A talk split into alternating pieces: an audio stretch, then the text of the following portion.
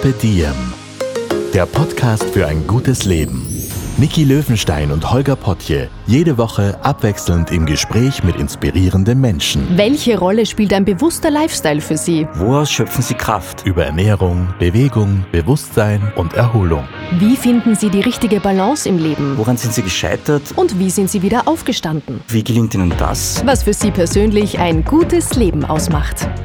Carpe Diem, der Podcast zum Carpe Diem Magazin.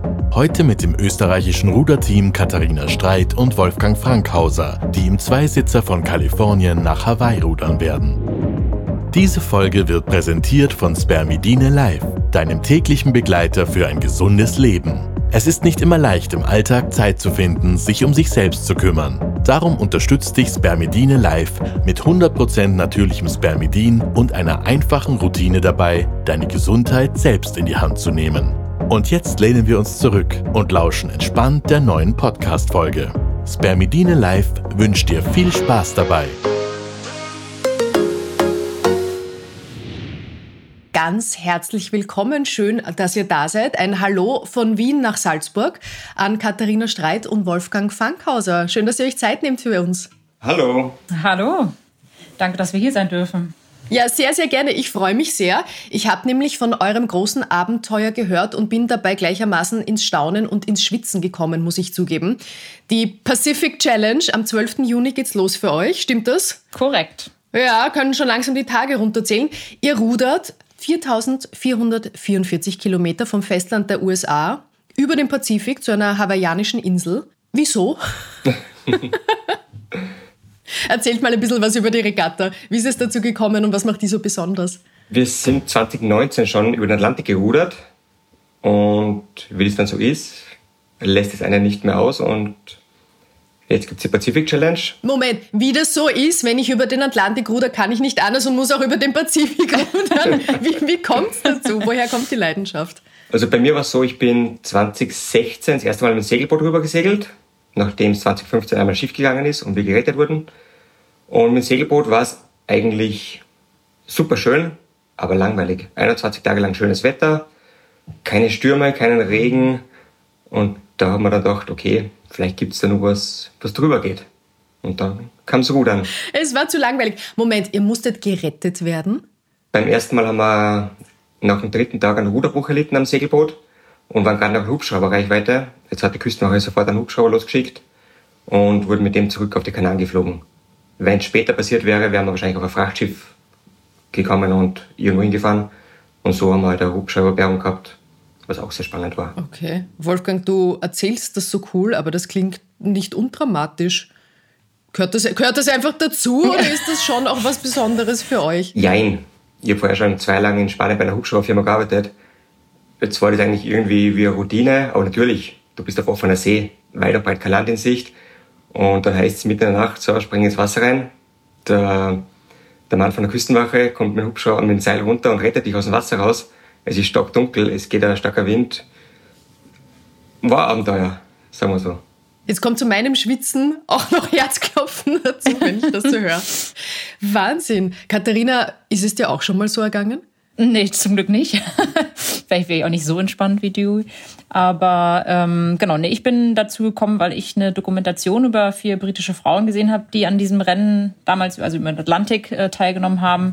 Und das hat mich so inspiriert und irgendwie motiviert, das selber auch mal zu machen. Also sowas eigentlich Unmögliches auf dem ersten Anschein. Und deswegen habe ich es dann gemacht. Katharina, Wolfgang, ihr seid ein Team und werdet dieses Abenteuer gemeinsam bestreiten. Ihr seid aber kein Liebespaar im echten Leben. Stimmt das? Das stimmt. Wir sind eher verschwägert quasi in diesem Sinne. Ah, okay. So habt ihr euch also gefunden. Und wie seid ihr als Team zusammengekommen? Genau, ist eigentlich so entstanden, weil wir beide 2019 über den Atlantik gerudert sind. Dort haben wir uns dann kennengelernt. Aber getrennt voneinander? Getrennt voneinander, genau. Ich damals im 4er-Frauenteam und Dewey als Solo-Ruderer. Und da hat man sich dann kennengelernt. Es sind halt die meisten sind ja englischsprachige Leute dort und wir, die dann Deutsch sozusagen gesprochen haben, da hing man dann eher auch öfter mal zusammen, auch an der Bar abends. Genau. Genau, da haben wir uns kennengelernt. Und jetzt mittlerweile bin ich nach Salzburg gezogen, weil ich quasi dann durch das Event den Bruder vom Dewey kennengelernt habe, mit dem ich jetzt mittlerweile zusammen bin. Und ja, dann hat sich jetzt so ergeben, dass wir beide Lust hatten, den Pazifik zu machen, weil entweder sagt man, glaube ich, auch so ein bisschen, man hat nochmal Lust, sowas zu machen oder nicht. Und es hat sich dann so ein bisschen ergeben, dass wir beide auf der Suche noch nach einem Ruderpartner waren. Und da haben wir gedacht, komm, warum nutzen wir die Chance nicht? Wir sind an einem Standort, das ist schon mal von der ganzen Logistik her und vom Aufwand her sehr praktisch. Lasst doch zusammen machen.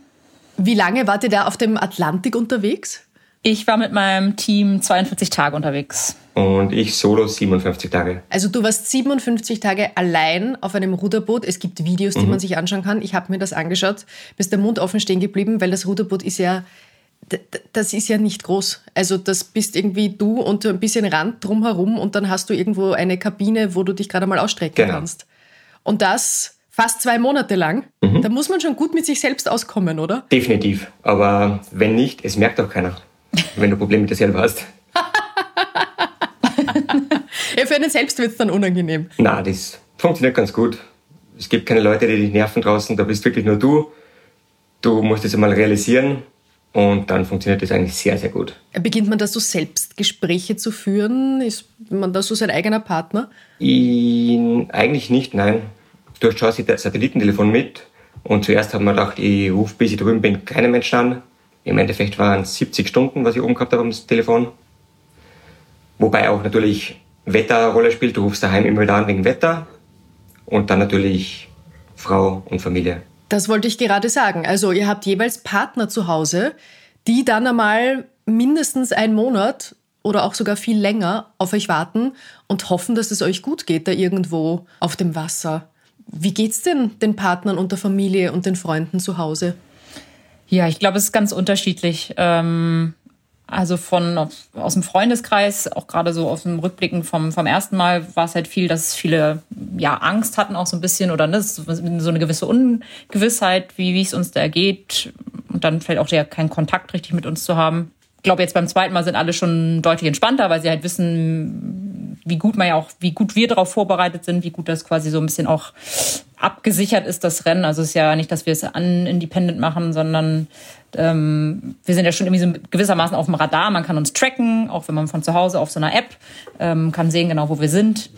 Und ja, partnermäßig, genau. Ich glaube, mein Partner, dadurch, dass er da eigentlich schon auch beim ersten Mal quasi den Dewey mit begleitet hat und weiß, wie das Rennen abläuft, ist er, glaube ich, sehr entspannt und ja, fiebert eigentlich nur mit. Wie seid ihr denn eigentlich zum Rudern gekommen? Ich bin mal am Fitnessstudio bei so einer Rudermaschine vorbeigegangen. Das war mein Kontakt. Wie ist das bei euch gelaufen?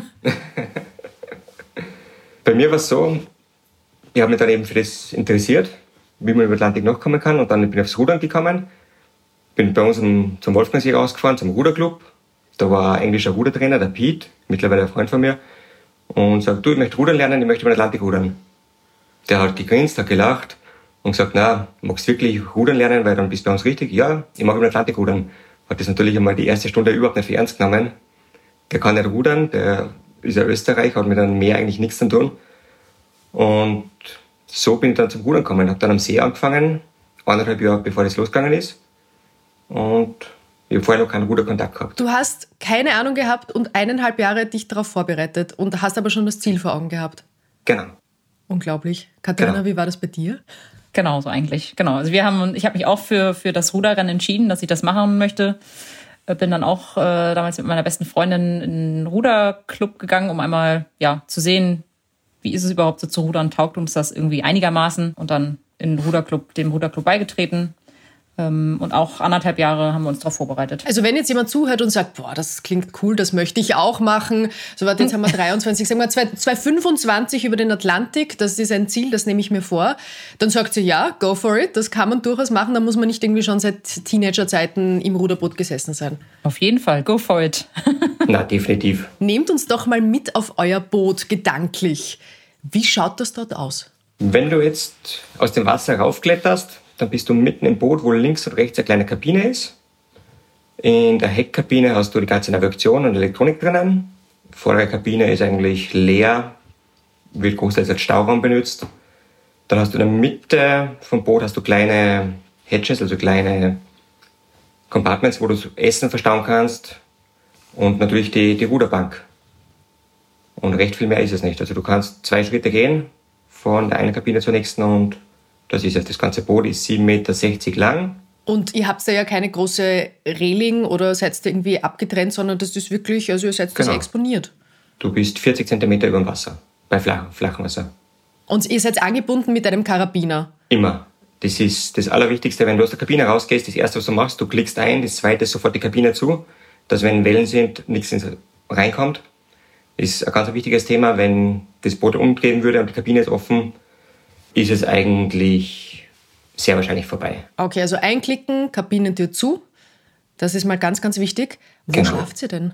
In den Kabinen, also in den 2 Kabinen, genau, sind beide halt, ist die Möglichkeit, dass da jeweils eine Person, sogar im Zweifel kann man auch zu zweit, kann man drin schlafen. Aber dann wird's kuschelig, oder? Dann wird's schon kuschelig, ja, genau. Und so wie es im Atlantik war, in der Kabine ist es sehr, sehr heiß.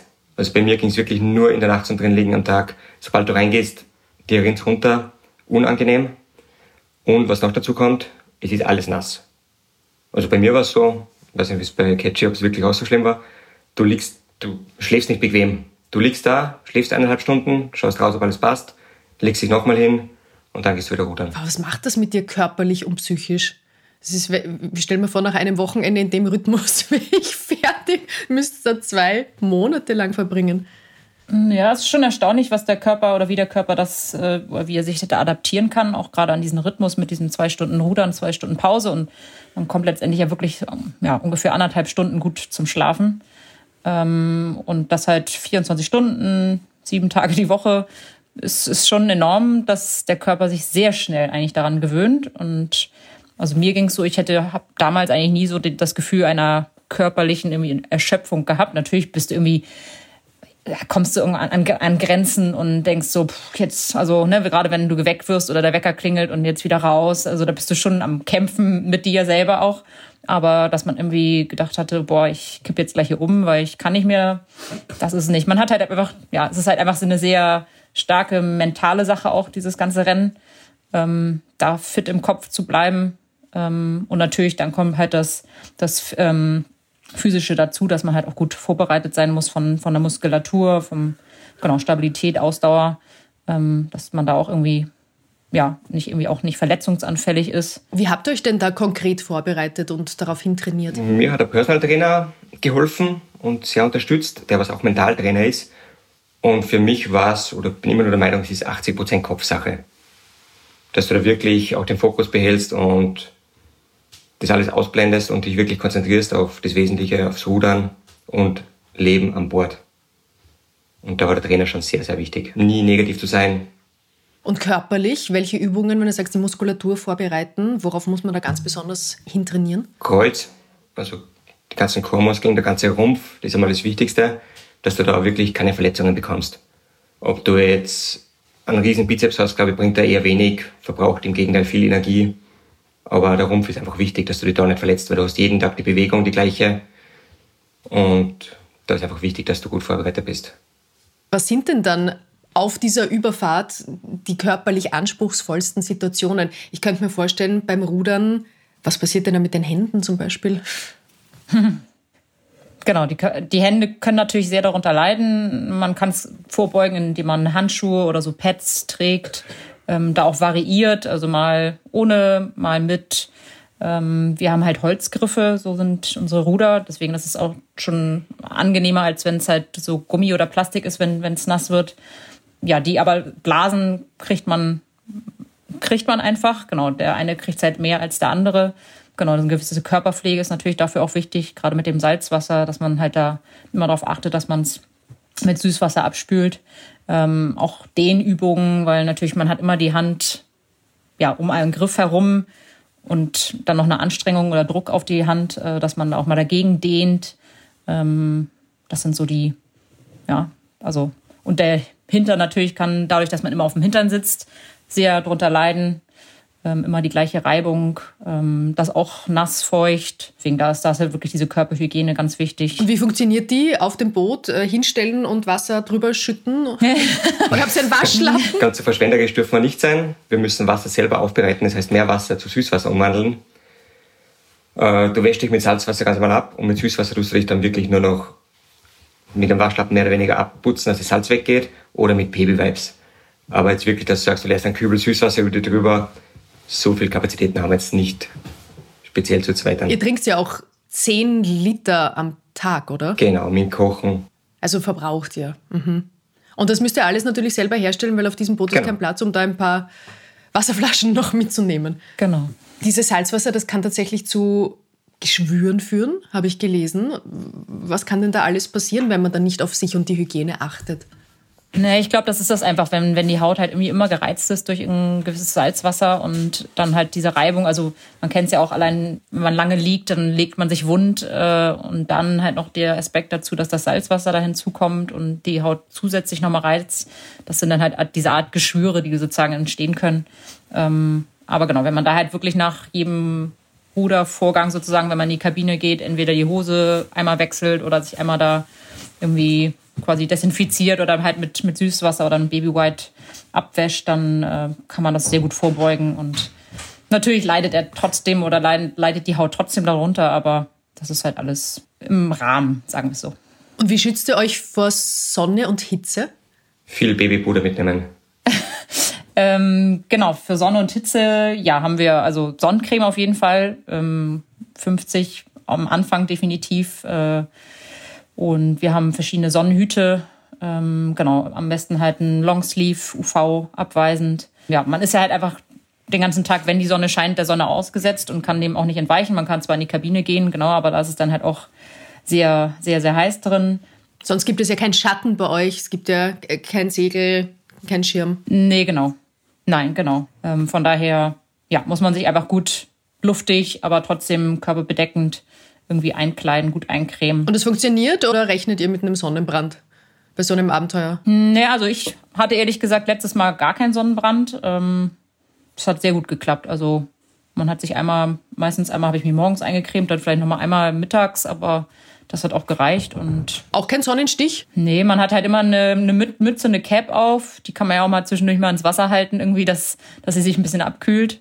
Das hat gepasst. Wie schaut's denn aus mit der Seekrankheit, wenn man die bekommt, irgendwo auf dem Pazifik zu zweit in einem kleinen Ruderboot? Ich glaube, das ist ein echtes Problem, oder? Ich war Gott sei Dank noch nie seekrank, also ich kann nicht darüber reden, aber die Catch hat ein bisschen Erfahrung gemacht mit Ruderkolleginnen. Also bitte, erzähl einmal. Genau, bei mir war es so, dass mein komplettes Team eigentlich, die anderen 3 Mädels, seekrank geworden sind, vor allem halt in der ersten Nacht. Hat sie ordentlich erwischt, sodass ich möglichst eigentlich denen versucht habe, irgendwelche Anweisungen nur zu geben, dass sie irgendwas mich unterstützen dabei, dass das Boot ein bisschen vorangeht und wir ein bisschen den richtigen Kurs einschlagen. Ich hatte sogar eine Ruderkollegin, die war bis zum Ende, ich glaube, die hat wirklich kurz vor Ziel, da hat sie nochmal irgendwelche Rollen getauscht und währenddessen ist ihr dann auch nochmal übel geworden. Also die hat wirklich sehr, sehr zu kämpfen gehabt. Also davon wussten wir eigentlich im Vorwege auch nichts. Wir waren ja auch auf dem Meer zum Training unterwegs und da ist uns ehrlich gesagt vielleicht fast allem so ein bisschen mal übel oder ein bisschen flau im Magen geworden. Aber dass es so lange anhält und selbst ich, also die dann gar nichts hatte irgendwie, ich bin sonst auch schon auf der Fähre auch schon mal seekrank geworden, aber keine Ahnung, was im Körper dann da vorgeht oder wie diese Seekrankheit beeinflusst wird, dass der eine das dann bekommt, mal mehr oder mal weniger oder länger. Aber es ist natürlich wirklich, wenn du halt über so einen langen Zeitraum immer wieder seekrank wirst und halt auch nicht dementsprechend gut essen kannst, das zehrt schon. Also deswegen, das ist wirklich wichtig, dass wir irgendwie, wir haben alles Mögliche an Tabletten auch dabei, dass falls es bei uns ist, dass wir irgendwas dagegen einschmeißen können in unterschiedlichsten Art und Weisen. Aber wichtig halt einfach irgendwie immer Essen zuführen, Wasser, dass man einfach hydriert bleibt und nicht dehydriert. Genau, und dann sollte das eigentlich passen. Apropos Essen, ihr verbrennt ja wahnsinnig viel, wenn ihr da alle 2 Stunden am Rudern seid, täglich bis zu 5000 Kalorien. Ich habe mir rausgesucht, eine Portion Schnitzel, so eine ordentliche mit Pommes, das sind um die 1000 Kalorien, also das muss man dann 5-mal am Tag quasi essen. Ihr habt aber keine Küche, ihr habt auch nicht viel Platz. Was genau esst ihr? Wir haben Expedition-Essen mit, das ist gefriergetrocknet, hochkalorienreich, vakuumisiert, das heißt, du machst die Packung auf, leerst Wasser rein, im besten Fall... Wenn es der Wellengang zulässt, kannst du Wasser kochen. Mit heißem Wasser ist es dann in 10 Minuten fertig. Wenn es der Wellengang nicht zulässt, kaltes Wasser, dann dauert es ein paar Stunden, bis es fertig ist. Und das isst du. Bist du halt weit weg von einem Schnitzel, leider. Aber es hat viele Kalorien und das bringt's. Was ist das denn? Gibt's von Cheese Macaroni über Spaghetti Bolognese bis hin zum Fisch mittlerweile alle Geschmacksrichtungen. Wobei schmecken tut alles sehr ähnlich. Nämlich wie? Ich sage immer so, für einen Engländer ist gar nicht so schlecht. Für einen Österreicher, der muss sich damit auseinandersetzen. Nein, es ist wie ein Brei. Es sind zwar auch Nudeln dabei bei der Spaghetti Bolognese, es sind halt so kleine Stückchen, wie man es aus einem Hipglas kennt. Aber es erfüllt den Zweck und ja, das ist part of the challenge. Kriegt man da so Gelüste, so Fantasien, irgendwo in Woche, ich weiß es nicht, Woche 4 unterwegs und plötzlich kommt der Kaiserschmarrn in der Nacht, von dem man träumt? Definitiv. Ich hatte es stehender Früh auf, rudere draußen und auf einmal habe ich den Geruch von einem Buttercroissant im Mund gehabt, in der Nase gehabt. Richtig intensiv. Im nächsten Moment den Geschmack von ein paar Frankfurter mit scharfem Senf und weit und breit weg und schon wochenlang keine mehr gehabt, also da spielt der Kopf schon verrückt. Der kulinarische Vater Morgana. Ja, genau. Was habt ihr denn aus eurer Atlantiküberquerung 2019 denn so an wichtigen Learnings für dieses neue Abenteuer jetzt mitgenommen? Bei mir, ganz klar, ich habe viele Hörbücher mitgehabt und da habe ich sehr viele Krimis mitgehabt. Und Krimis ist das Letzte, was ich jetzt mitnehmen werde. Das zieht dich runter, speziell wenn du alleine bist. Du hörst den ganzen Tag nur Mord und Totschlag. Daheim super, aber draußen, wenn du alleine bist, zieht sich runter. Also wirklich lustige Sachen. Hast du Podcasts auch? Natürlich. Da hätte ich eine Empfehlung. Ja, nehme ich gerne mit. Sehr positiv, sehr viele Folgen schon, da gehen Sie ein paar Stunden aus. Ja, definitiv nehmen wir das mit. Und sonst natürlich Kabarett und ein bisschen mehr Snackbags wie Schokolade. Das habe ich damals gar nicht mitgehabt und das ist schon wichtig für die Motivation. Oh ja, sag, und habe ich das richtig gesehen auf einem Video? Nach deinem Atlantik-Trip hat es denn einen Heiratsantrag gegeben? Ganz genau. Nach 57 Tagen auf See. Wie war das? Spannend. Dass ich 57 Tage alleine mit dir selber vorbereiten können, wie das ablaufen wird, wenn du die Frage stellst. Ich habe das ganz klassisch gemacht. Habe am 24.12. die Familie von der Julia angerufen. Ihren Papa natürlich gefragt, wie man das so macht. Ob das okay ist für ihn. Der hat natürlich sofort ja gesagt, der freut sich drauf. Hat aber der Mutter nichts gesagt. Und die Mutter war natürlich dann mit der Julia in der Karibik. Und die hat das bis dahin auch nicht gewusst. Die Julia natürlich auch nicht. Und ja, war sehr nett. Das heißt, irgendwo unter Deck hattest du den Ring verstaut? Nein, den hat die Mama mitgenommen, weil du weißt natürlich nicht, passiert irgendwas, musst du das Boot aufgeben. Oh Gott, also deine Mama hat dir den Ring dann heimlich zugestellt? Ganz so heimlich nicht, am Video sieht man es sogar, wie es man drüber reicht. Aber die Julia hat es nicht mitbekommen. Auch Wahnsinn. Wie geht's euch denn nach der Überfahrt? Also jetzt, wenn wir vom Atlantik sprechen, weil das ist, was ihr schon erlebt habt, braucht ihr danach Urlaub? Müsst ihr dann erst einmal liegen oder seid ihr dann voller Energie? Wie geht's euch da? Ja, unterschiedlich, glaube ich. Also jetzt direkt Urlaub, glaube ich nicht, aber man ist halt schon, man ist ein bisschen, ja, also ich persönlich war halt nachdenklich danach oder man ist halt schon, es ist irgendwie so ein Abenteuer, das hört halt auf. Also eigentlich schon ein paar Stunden vorher, bevor man weiß, man erreicht gleich das Ziel, lässt man so die ganze Reise rekapitulieren und auch so, ja, das ist einfach, was einen auch so selber daran fasziniert, auf dem Atlantik halt einfach, oder auf dem Meer, diese Weite, das Alleine, diese Natur und mit sich selber. Und ich bin halt eher so ein bisschen, genau, nachdenklich geworden und das merkt man halt auch so die Tage danach. Man hat einfach immer viele Erinnerungen wieder an die Situation dann auf dem Boot. Ja, man hat sich aber definitiv auf gutes Essen gefreut. Ich glaube, das war so mit ein Highlight. Und was mir schwer fiel, ist das Gehen und Stehen am Anfang. Also ich hatte enorme Rückenschmerzen dann und genau, bin halt echt ein paar Tage immer noch gewankt. Also selbst irgendwie, wenn ich nachts aufgestanden bin, mal irgendwie dann auch so an der Wand festgehalten. Ja, man, also ist schon relativ schnell dann wieder normaler Mensch. Also man verändert sich ja in dem Sinne ja auch nicht. Also vielleicht, ja, mental nimmt man viel mit. Essen natürlich. Du freust dich dann schon richtig auf. Du kannst vorher schon über Funk was bestellen und freust dich richtig auf den Burger, aber du kommst nicht zum Essen. Jeder will mit dir reden, es kommen wildfremde Leute daher, du sitzt eigentlich gleich neben dem Boot, wo du ankommst, da bekommst du Essen und natürlich jeder mag Infos haben und du gibst dir gern weiter. Dann die erste Nacht konnte ich gar nicht schlafen, obwohl du müde bist, weil die letzte Nacht am Atlantik schläfst du nicht mehr, du willst nur noch zum Ziel, du ruderst, du bist fokussiert und dann liegst du im Bett und kannst nicht schlafen. Ich bin gefühlt alle 10 Minuten zum Kühlschrank gegangen und habe eine Motorkugel geholt, die was wir mitgenommen haben in die Karibik. Dusche, normales Bett ist natürlich Sachen, was du freust. Familie, Freunde oder was du alle wieder siehst, zum Reden. War schon sehr schön. Aber ich habe auch einen Muskelkater gehabt bei den Schienbeinen vorn, wie noch nie zuvor in meinem Leben. Da hat sich einfach der Muskel komplett zurückgebaut und für 1 Kilometer zum Hotel habe ich zu Julia immer gesagt, kann man nicht ein Taxi nehmen. Wow. Du willst etwas in deinem Leben verändern? Wir haben jeden Tag die Möglichkeit, uns für ein gesundes Leben zu entscheiden und auf unseren Körper sowie unsere Zellen zu achten. Starte jetzt deine neue Gesundheitsroutine mit Spermidine Life, deinem täglichen Begleiter für ein gesundes Leben. Online auf spermidinelife.com und in Apotheken erhältlich. Was erwartet ihr jetzt vom Pazifik im Vergleich zum Atlantik? Inwiefern wird sich das unterscheiden für euch? Es wird sich eigentlich letztendlich vom Meer oder von den Wasserverhältnissen, von der Strömung unterscheiden. Genau, da sind andere als wir jetzt auf dem Atlantik. Gerade so die ersten 7 bis 10 Tage erwartet uns dann eine relativ taffe Strömung, die wir durchkreuzen müssen oder queren müssen, die quasi nicht so für uns spielt.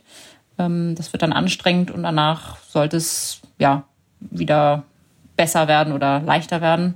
Von daher ähnlich wie dann der Atlantik. Es ist kälter, also gerade beim Start haben wir kältere Wassertemperaturen und halt auch genau Lufttemperatur. Zum Ende hin Hawaii ist, glaube ich, ähnlich wie Antigua damals auf dem Atlantik von der Temperatur. Da kann man sich dann drauf freuen. Ja, aber das Wetter kann halt, wie gesagt, auch immer anders sein. Weiß man halt nicht. Das ist so eher immer die Ungewissheit sozusagen, die man auch nicht beeinflussen kann. Was ist denn gutes Wetter und was ist wirklich katastrophales Wetter für euch? Katastrophales Wetter ist Gegenwind und Wellen, die was gegen dich drücken oder einfach von der falschen Richtung kommen. Gutes Wetter wäre natürlich große Welle von hinten, die was dich mittreibt, wo du absurfen kannst, wo du bei jedem Ruderschlag merkst, da geht was weiter. Und ja, natürlich auch Wind und Welle von hinten, das wäre super. Ihr habt schon gesagt, für den Geist ist das besonders anstrengend, dieses Abenteuer. Ist es tatsächlich eine größere mentale Herausforderung als eine körperliche? Für mich damals als Solo-Ruderer war es schon so. Zu zweit ist es natürlich dann in gewissen Situationen leichter. Aber nein, nicht nur. Es hat alles Vor- und Nachteile. Wie hast du dich denn mental vorbereitet mit deinem Trainer? Positiv. Es war alles positiv. Du wirst nie negativ sein. Es war im Fitnessstudio losgegangen. Wenn ich irgendwo gesagt habe, es geht nicht mehr, ich kann nicht mehr, hat er sofort gesagt, stopp, das darfst du nie sagen. Sobald du das einmal im Kopf hast, hast du im Kopf einen Schalter umgelegt und du willst ja gar nicht mehr. Du kannst nicht mehr drücken. Und wenn du das nicht machst, dann, es gibt für alles eine Lösung und es ist auch so. Es gibt nichts, wo du keine Lösung findest. Und dann bleib positiv und such einen Weg. Und du wirst es schaffen. Und wenn dir jetzt dein Körper schreit, boah, ich kann nicht mehr, dann denkst du was, um dich weiter zu motivieren? Wie kann ich es umgehen? Was kann ich besser machen, dass es weitergeht? Kann ich was essen? Kann ich was trinken? Kann ich eine andere Bewegung machen? Aber nicht, ich kann nicht mehr, sondern einfach nur eine Lösung finden. Katharina, wie hast du dich da vorbereitet?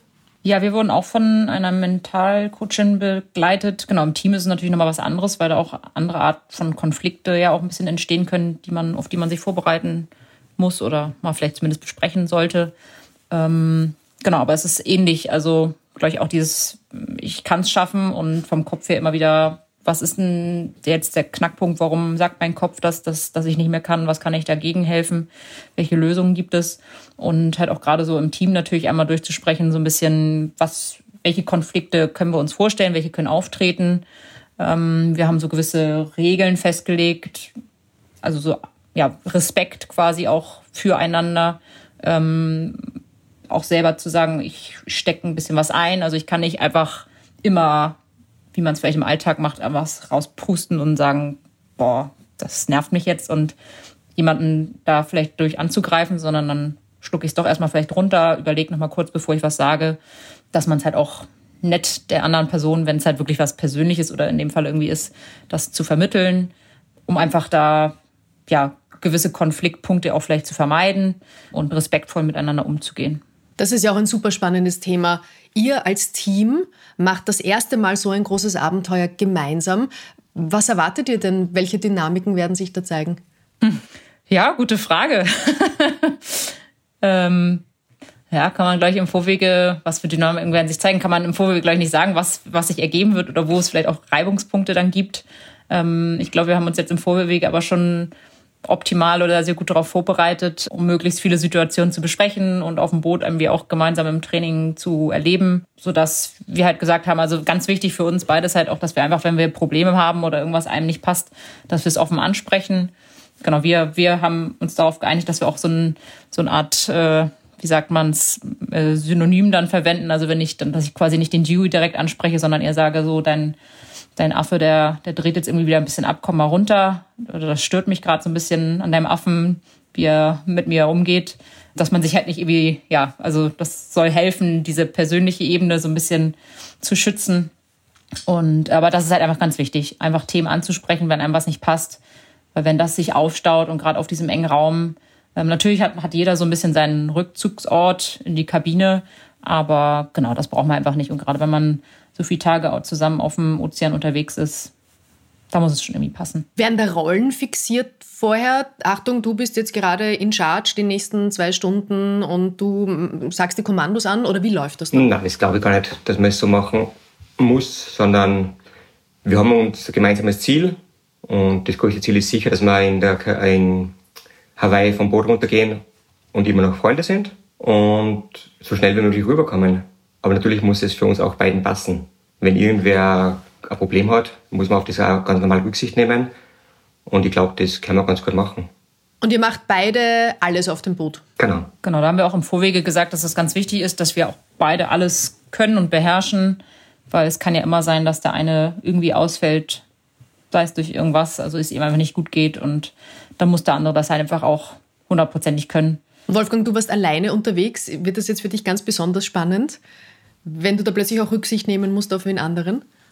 Es ist sicher eine Umstellung, aber wie ich vorher gesagt habe, es ist auch positiv, weil gerade in Stürmen oder man ist schneller, wenn ich schlafen gegangen bin.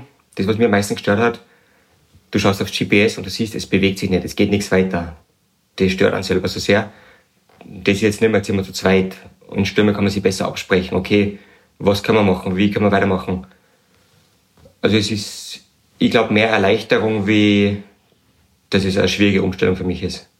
Apropos Stürme, was sind denn so die größten Gefahren, wenn man im Ruderboot über den Pazifik rudert?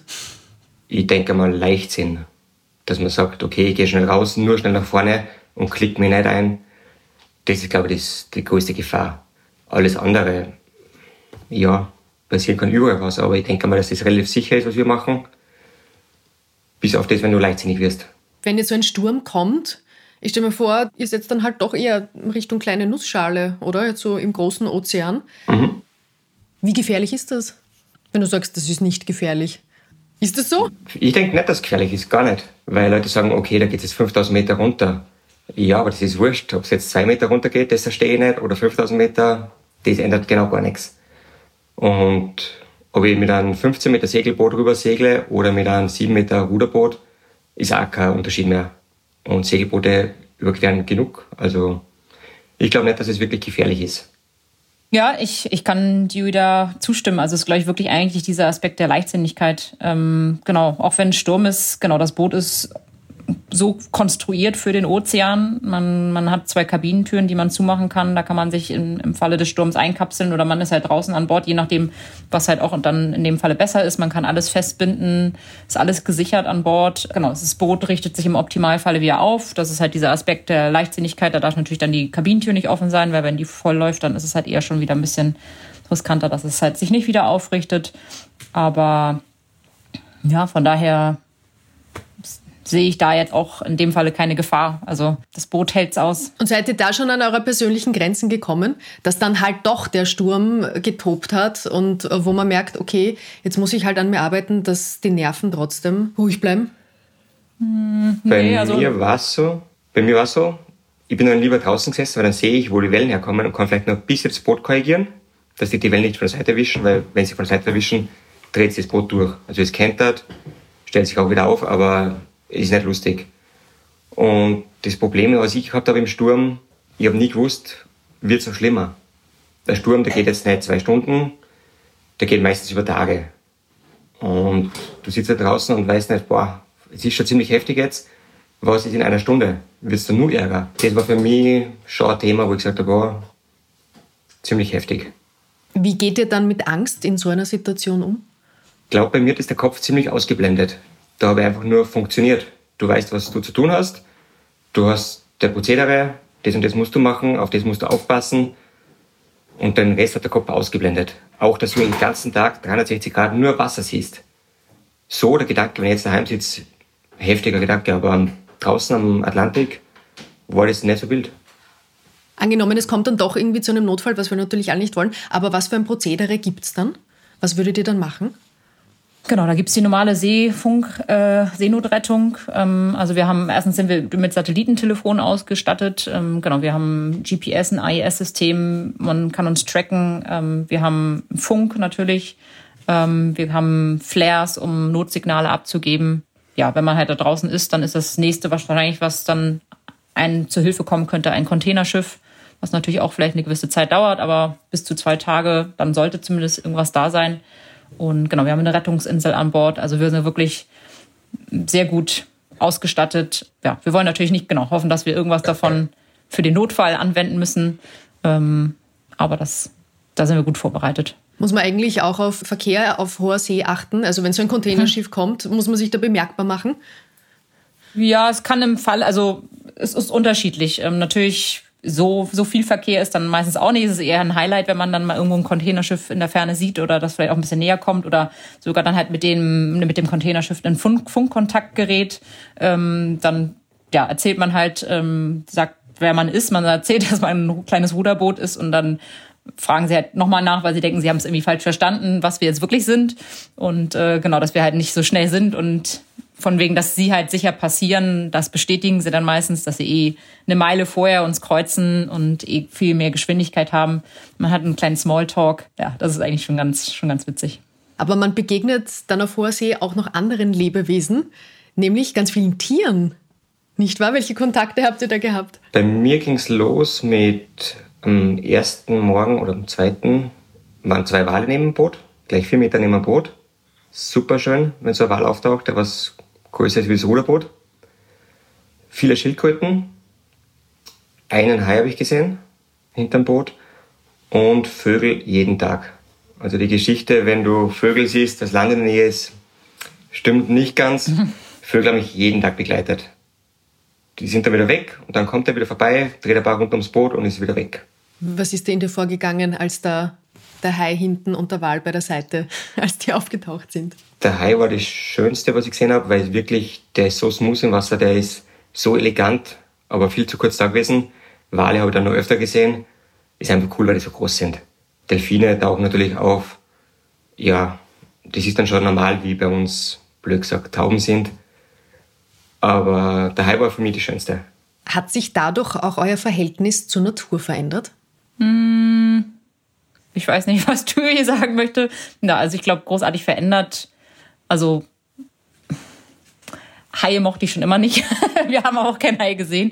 Genau, ja, vom Hai habe ich wirklich irgendwie Respekt. Ja, da wäre ich jetzt auch nicht so heiß drauf, unbedingt einem Hai dann zu begegnen.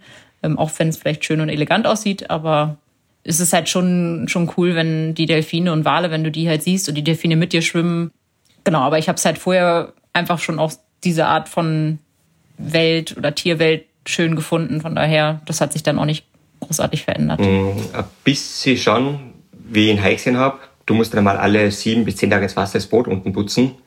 Und wenn der Hai hinten nachschwimmt, dann lass du es vielleicht einmal einen Tag aus und sagst, gib mir lieber noch ein paar Stunden mehr, bis er ganz weg ist. Der ist natürlich nach 3 Minuten, ist der Hai schon wieder komplett weg und wird den nicht mehr finden, aber du musst da nicht ins Wasser rein und das Boot unten putzen. Was mich sehr schockiert hat, war der Schmutz im Wasser. Also so viel Treibgut von Styroporkisten über Böen, über Plastiknetze. Das hat mich schon sehr bewegt, auch wo ich dann viel darüber nachgedacht habe, wie das alles ins Meer kommt und wie man das dann doch vielleicht auch mindern kann. Wie hat die Überquerung des Atlantiks euren Umgang mit Unsicherheit, mit Sicherheit, mit Risiken generell auch in eurem alltäglichen Leben verändert oder beeinflusst? Bei mir war es so, ich bin sicher noch positiver geworden, noch ruhiger, gelassener, weil du hast draußen Sachen erlebt, wo du jetzt bei uns sagst im Alltag, boah, das ist ein Problem. Nein, ist es nicht. Das ist kein Problem. Ich kann da jetzt zum Doktor gehen, wenn das Auto kaputt ist, fahr in die Werkstatt und draußen bist du auf dich gestellt. Du machst alles alleine, oder auch im Viererteam, du bist dann trotzdem auf dich gestellt. Du musst Lösungen finden. Und bei uns rufst wen an, schreibst du schnell wen, du, was tun wir da? Und das ist draußen nicht. Und du wirst dann, bei mir war es so, ich bin sicher gelassener geworden noch. Ja, man geht einfach auch an Probleme deutlich strukturierter oder irgendwie, ja, ja, oder wie gesagt auch gelassener ran. Also auch gerade so in der Berufswelt, im Arbeitsalltag merkt man es auch, dass man einfach, da gibt es ja oft, dass irgendwelche, man muss noch schnell hier die Präsentation jetzt fertig machen, weil das ist ganz dringend. Da ist man einfach deutlich entspannter, weiß genau, ich muss das und das. Also man hat so strukturiert, wie man vorgehen kann. Ja, man ist halt einfach ja auch selbstbewusster geworden, was man über sich halt auch gelernt hat, was man alles schaffen kann, wie man es schaffen kann. Von daher, das hat einen schon viel gebracht. Apropos PowerPoint-Präsentation, ihr habt ja Berufe. Da ist ja noch was nebenbei. Wie kombiniert ihr das und wie funktioniert das überhaupt, dass ihr erwerbstätig seid, einen Job habt und dann so lange weg sein könnt, viel trainieren könnt? Habt ihr sehr nette Chefs und Chefinnen? Bei mir ist definitiv eine Riesenunterstützung vom Arbeitgeber her. Also die sind auch sehr begeistert und voll mit dabei, sind auch Sponsoren, so wie auch bei der Catchy. Also bei mir ist ein Salzburger Betrieb, die Stiegelbrauerei, und das so 100% steht dahinter. Und war damals schon Sponsor und ist jetzt auch wieder sehr begeistert. Ja, genau. Ich glaube, es ist auch wichtig, also genau, bei mir steht natürlich auch der Arbeitgeber voll dahinter. Das ist auch gleich auch wichtig, dass der Arbeitgeber dahinter steht. Ansonsten kann man sagen, ja, man macht irgendwie, kündigt und fängt einen neuen Job an. Aber wenn der Arbeitgeber dahinter steht und einem den Freiraum gibt für die Zeit, dass man halt dann nicht dort ist, ist das natürlich super. Und ansonsten halt jetzt im normalen, in der Vorbereitung ist es natürlich einfach, ist quasi der kleine Job neben dem Job noch. Also wenn wir halt Feierabend haben, dann setzen wir uns halt abends noch hin, um halt irgendwelche entweder organisatorische Sachen zu besprechen oder halt das Training vor der Arbeit, nach der Arbeit. Ist natürlich schon mehr Arbeit oder eine Belastung, die man halt hat, aber man weiß ja, wofür man es macht, und deswegen fällt einem das irgendwie auch überhaupt nicht schwer. Also das bringt halt eher dann Spaß. Und ihr habt erwähnt, Sponsoring ist ganz wichtig. Das ganze Vorhaben ist nämlich ganz schön teuer, muss man sagen. Da muss ordentlich Kohle reinfließen. Erzählt mal, wofür braucht man Geld? Wie viel kostet der ganze Spaß und wie finanziert ihr das? Ja, das ganze Unterfangen kalkulieren wir mit 120.000 €. Genau, es setzt sich aus verschiedensten Kosten zusammen, unter anderem das Boot, das Equipment fürs Boot, die Logistik, die Verpflegung, Kurse, die wir für die Vorbereitung oder die Teilnahme benötigen, Reisekosten, die halt auch mit dadurch entstehen. Ja, sodass es eigentlich dann, ja, ist man leicht bei diesen 120.000 €. Wir finanzieren das Ganze, genau, durch Sponsoren. Wir haben natürlich mit unserem Boot auch eine super Werbefläche für Unternehmen, die uns dabei unterstützen. Wir haben super Social-Media-Content. Eine, die, genau, die Julia, die Frau vom View, die macht unsere Social-Media-Plattform. Sodass das auch quasi für Unternehmen nochmal eine charmante Art ist, dort präsentiert zu werden. Wir haben zudem aktuell noch ein Crowdfunding laufen, um halt auch so ein bisschen, nicht für Unternehmen unbedingt noch, aber auch für Privatleute da beizutragen. Deswegen, wir freuen uns da wirklich über jede Art von Unterstützung. Wir haben noch ein gewisses Delta, was wir decken müssen. Und das Schöne bei der ganzen Sache ist, es quasi am Ende spenden wir halt den Erlös des Bootes, wenn unsere Kosten komplett gedeckt sind, an 2 Charities. In dem Fall ist es einmal Wings for Life und das St. Raphael Hospiz in Salzburg, sodass es halt auch für einen guten Zweck ist und ja, für gleich was Wertvolles am Ende auch bei rauskommt. Alle Infos dazu gibt es übrigens natürlich auch in unseren Shownotes. Sagt mal, wie entspannt ihr euch eigentlich auf dem Boot oder habt Unterhaltung? Du hast schon erwähnt, Hörspiele, Hörbücher sind gut. Wie macht ihr das noch? Entspannen.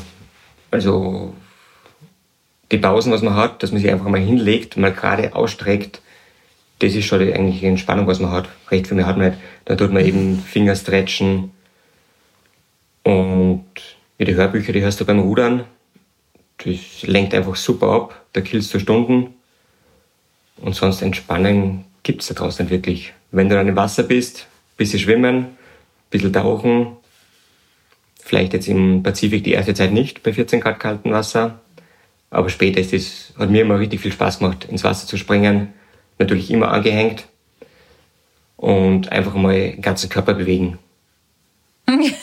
Ja, ich glaube, es ist wirklich dieses Hörbücher dabei zu haben, Musik dabei zu haben, Wir haben damals aus dem Freundeskreis, haben uns quasi für jeden Tag hatten wir einen Brief noch, den wir öffnen konnten, wo Personen was Persönliches geschrieben haben. Wir haben quasi per Nachricht auch sozusagen Kommentare aus unseren Social-Media-Channels bekommen. Und das hat einfach enorm motiviert und irgendwie, ja, also gut dazu beigetragen, weiterzumachen, runterzukommen. Ja, das ist schon echt toll, was man da teilweise für Nachrichten bekommen hat. Auch ja, zu sehen, wie man andere Menschen, währenddessen wir da draußen sind, irgendwie inspiriert, motiviert. Das war echt schön. Wie habt ihr euch denn in Sachen Durchhaltevermögen und Beharrlichkeit persönlich verändert? Im Atlantik war es leicht. Du hast nichts mitgehabt, du hast nicht auskönnen. Du hast wirklich mit dem auskommen müssen, was du hast. Aber du siehst dann mal eigentlich, dass wir so im Luxus leben, dass du das alles eigentlich gar nicht brauchst. Es ist nett zu haben, aber brauchen tust du das nicht. Und du tust dir jetzt auch leichter, wenn du mal sagst, du, na, eigentlich nicht. Muss nicht sein. Also es hat dich eine Bescheidenheit gelehrt? Ja, definitiv. Aber natürlich, wenn du dann die Möglichkeit hast, ist es auch wieder nett, wenn du zugreifen kannst. Ich bin 3 Tage, bevor ich in der Karibik ankam, habe ich mir das Scrapback angeschaut. Scrapback ist so eine Tasche, wo du alles noch einmal drin hast, in ein kleinstmöglich verpackt, wo du mit auf die Rettungsinsel mitnimmst, wie ein Satellitentelefon, ein zweites, ein Wasser, Energy-Bars und so Sachen. Und da waren 4 Snickers drinnen. Und ich habe keine Schokolade mitgehabt die ganze Reise. Und dann denke ich mir, cool, bin 3 Tage vor dem Ziel, jetzt esse ich jeden Tag ein Snickers. Habe das erste gegessen, 5 Minuten später, wurscht.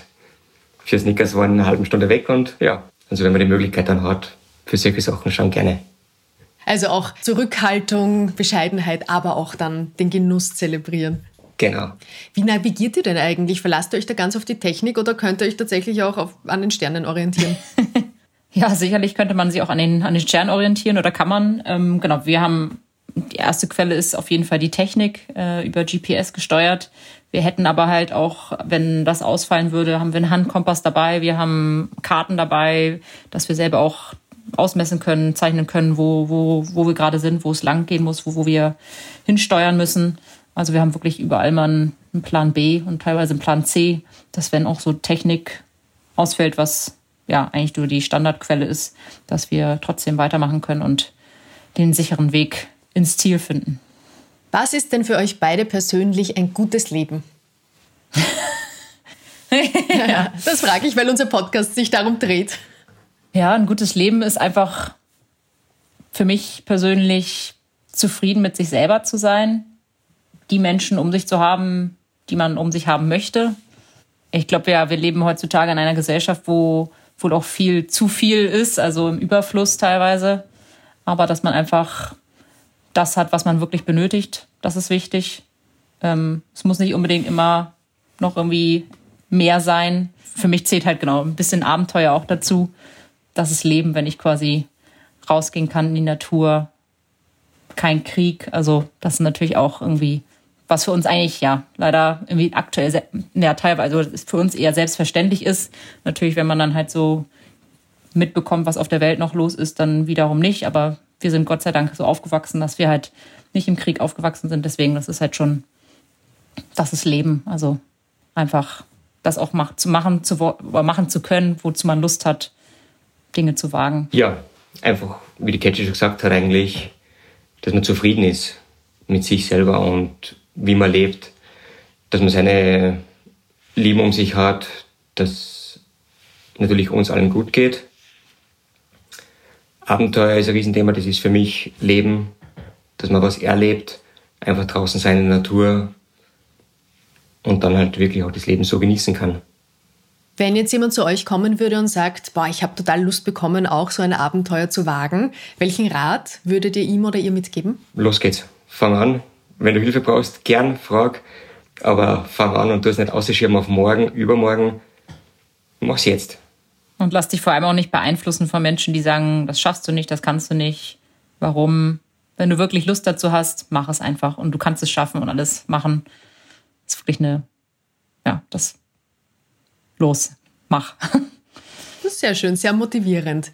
Am Ende meiner Gespräche bitte ich meine Interviewgäste immer, eine Frage, die das Leben stellt, zu teilen. Also eine Frage, von der ihr findet, die ist so wichtig, dass wirklich jeder da draußen, der uns jetzt zuhört, sich mal eigene Gedanken dazu machen sollte und eine persönliche Antwort auf diese Frage findet.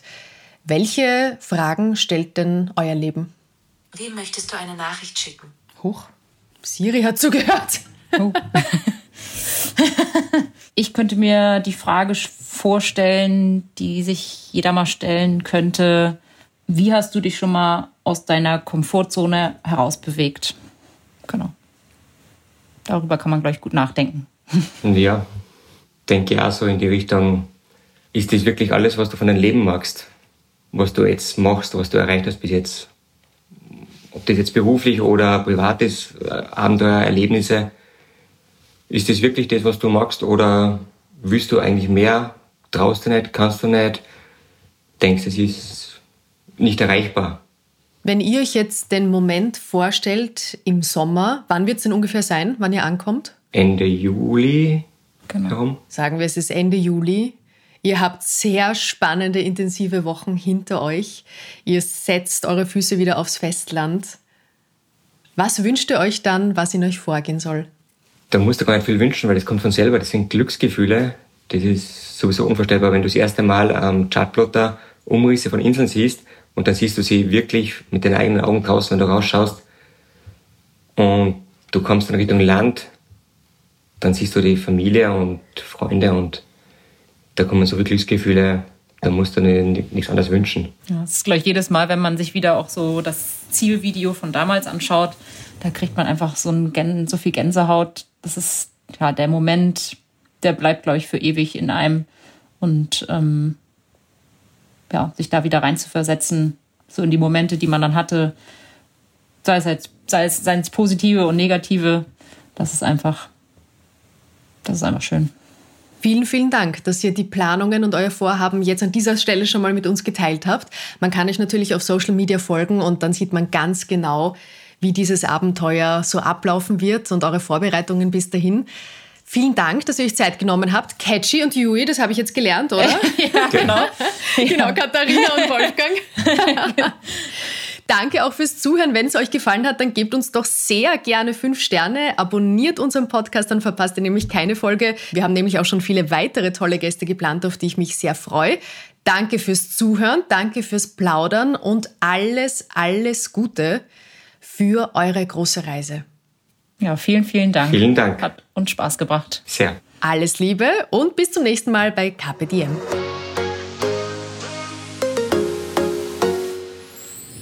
Diese Folge wurde präsentiert von Spermidine Life, deinem täglichen Begleiter für ein gesundes Leben. Hol dir die Energie, die du brauchst, und unterstütze deine Zellen mit Spermidine Life bei ihrer täglichen Arbeit. Mehr über die innovative Nahrungsergänzung aus natürlichem Weizenkeimextrakt erfährst du auf spermidinelife.com. Mehr von Carpe Diem gibt es auf Soundcloud, Apple Podcasts, Google Play oder Spotify. Jetzt abonnieren und liken. Wir freuen uns über eure Kommentare und sind direkt über podcast@carpediem.life erreichbar. Das Carpe Diem Magazin erscheint alle 2 Monate. Besucht auch unsere Social-Media-Portale auf Facebook, Instagram und YouTube und unsere Website carpediem.life. Carpe Diem, der Podcast für ein gutes Leben. Nächste Woche Holger Potje mit der österreichischen Jungunternehmerin und Reformer-Pilates-Trainerin Julia Fodor.